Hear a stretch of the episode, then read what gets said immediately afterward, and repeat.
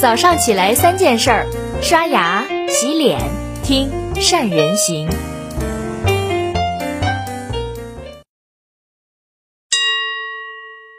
Hello，大家好，我是主播于红月。近日有人翻出了三六零创始人周鸿祎在社交媒体上的发言，他说：“工资永远只能解决糊口问题，解决不了买房子买车。只有参与创业，拿到股票，才是今天实现财富自由唯一的方法。”这个说法。正确吗？我们不妨听听三位老师结合他们的发展历程，谈谈对于创业和财富自由的感受和经历。对目前的创业者哪一点很重要？首先，我们来看看善人资讯集团董事长、央视凤凰特约评论员善人博士的看法。对周鸿祎的说法，不能绝对去看，一定要辩证去看。首先，他的话不是放之四海而皆准的真理；其次，对他的说法的理解上不能绝对，一定基于特定的人群。人和特定的地区而言，我本人做了十五年的职业经理人，从工厂的成本会计做到集团财务总监，到负责销售的总经理，再到公司的总经理。我本人的车子、房子都是作为职业经理人，在没有股票分红、没有期权变现的情况下实现的，是靠我的工资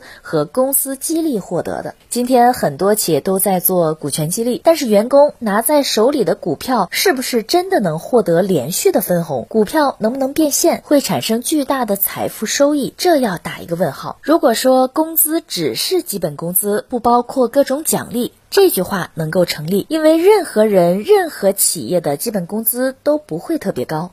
但如果这里所说的工资等于薪资，那这句话就不成立。如果一个人能成为公司的骨干，技术骨干、销售精英或者公司的高阶管理层，他所获得的总收入，即使在深圳这样的地方，都是有机会买车买房，而且可以财务自由。我说的包括周鸿祎说的，当然不包括所有人。一个人假如连公司的骨干和精英都不是，他当然不会有很高的收入。在一线城市，特别是像上海、北京、深圳这样的地方，当然无法靠自己的薪资去解决买车买房和财务自由的问题。周鸿祎讲的通过创业或者参与创业去实现买车买房和财富自由的梦想，恐怕会误人子弟，因为创业的成功概率实在太低。不。仅不能买车买房，财务自由有百分之九十七的可能会亏损累累，甚至长期负债。但是如果能够参与创业，我所说的是参与创业，不是从头开始做合伙人，而是参与一个有前途的企业的成长过程，这话就有点靠谱了。所以我想说，要想获得高的收入，实现买车买房和财务自由，不一定去创业，也不一定要有股票，但一定要有创业精神，特别要有事业心。如果周鸿祎的说法代表这个意思，我举双手赞成。在我身边，凡是能够获得高收入的人群，他也许不是股东，他也许不是股票所有人，但他一定是具有创业精神的人，一定是愿意全身心的付出，把职业当事业的这群人。他们靠给公司创造的价值，就可以获得很高的收入，就可以买车买房，养家糊口，甚至财富自由。善人资讯不是一家大公司，在深圳这样的地方多如牛毛，就是一家普通的公司。在善人资讯集团，太多的老师、业务精英、技术骨干、部门总监、总经理、副总裁等等，很多人买车买房就是靠自己的岗位工资，再加各种激励。在善人资讯也有部分总监、老总刚刚开始有不错的收入，就心里痒痒想去创业，就去折腾，反而亏得一文不名。不要说买车买房，财务自由，连。养家糊口都成问题，创业是九死一生的事情。普通人应当在大平台上面去努力，让自己成为精英，成为高收入的阶层。他们一样可以做到买房买车，财务自由。我们熟悉的另一位企业家、善人行专栏作者施老茂老师则这样认为：周鸿祎董事长的鸡汤无疑是有毒的。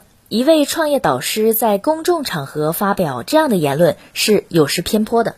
先不说实现财富自由的途径，是一个公说公有理，婆说婆有理的话题。成功人士的公知行径不能是站着说话不腰疼，饱汉子不知道饿汉子饥。况且，实现财富自由的手段一定不是只有创业这唯一的道路。吃饭是为了活着，但活着不是为了吃饭的道理，在钟南山获得共和国勋章的荣誉中间藏着这个意义。创业的成功率有多少？据不完全统计，中国创业失败率高达百分之八十，创业企业存活率不足三年，大学生创业失败率更是高达百分之九十五。二零二零年九月七号，网易新闻提供的数字显示，有七万硕士、二十一万本科生在送外卖。请问是他们辜负了文凭，还是文凭辜负了他们？自食其力的他们是不是更值得尊重？再者说，有多少合伙人的股票能够最终套现成功？这句话对许多合伙人来说，应该是冷暖自知。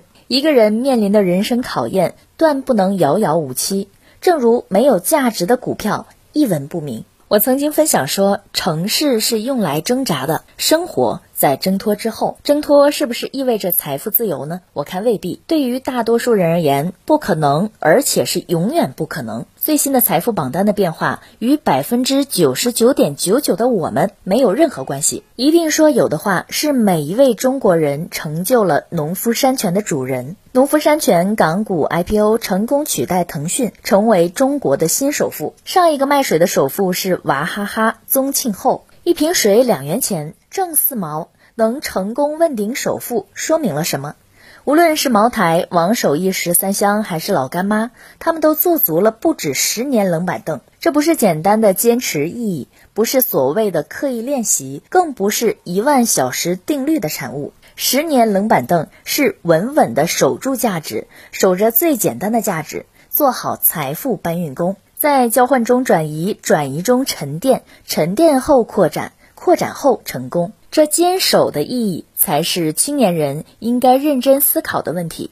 人的一生，财富自由只是一种追求，但是绝不是唯一追求。爱因斯坦讲，要追究一个人自己或一切生物生存的意义或目的，从客观的观点来看，我总觉得是愚蠢可笑的。可是每个人都有一定的理想。这种理想决定着他的努力和判断的方向。就在这个意义上，我从来不把安逸和享乐看作是生活目的本身。这种伦理基础，我叫它“朱兰的理想”，照亮我的道路，并且不断的给我新的勇气，去愉快的正视生活的理想是善、美和真。要是没有志同道合者之间的亲切感情，那在我看来，生活就会是空虚的。所以说，正确的三观才是年轻人应有的担当。正确做人，做正确的事儿，这样的人生，即使不能大富大贵，依然是美好的一生，快乐的一生。周先生，您说呢？我们再来听听资深投资人、善人行专栏作者宋子老师的看法。财富自由是很多人的梦想。什么是财富自由呢？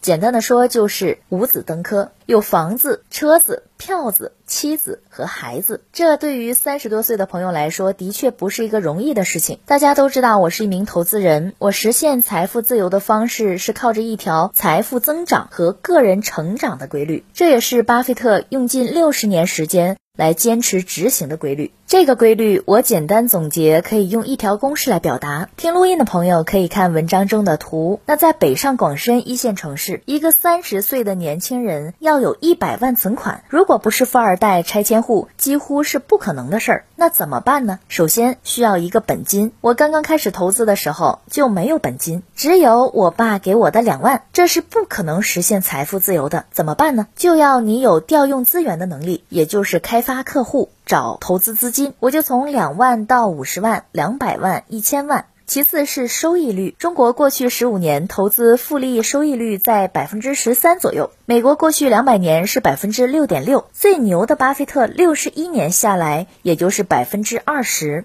所以，投资者不能指望有过高的收益率，不要贪婪，也不要急切。能有百分之十到百分之二十的长期收益率，都是一件很困难的事儿。这需要专业的判断能力和数据分析能力，还需要投入时间和过人的勇气。今年前八个月，我的收益率达到了百分之四十，在危机别人都惶恐的时候，反而收益更高了。那么，创业或者加入创业公司呢？像软银，也就是投资了阿里巴巴的风投，你能叫得出的公司，也就是雅虎和阿里巴巴了。风投 IPO 上市公司一般是在百分之二左右。第三就是时间，你自己需要设定一个时间。做投资以前，我换了超过十份工作，最后选定了投资作为我的终身职业。一下做投资就有二十八年的时间，并且我的前五年都是亏损的状态，处于积累投资能力的阶段。所以坚持专业投入积累才会有一个好的结果。我就从本金、收益率、时间和大家做了一个简单的财富自由规划，希望对大家有一点点的启发。好了，以上就是今天善人行跟你分享的全部的内容了。您有什么看法呢？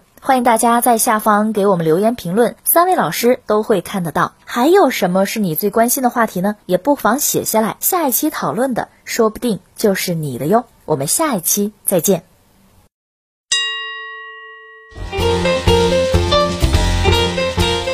关注善人行微信公众号，每天早上六点三十分，咱们不听不散。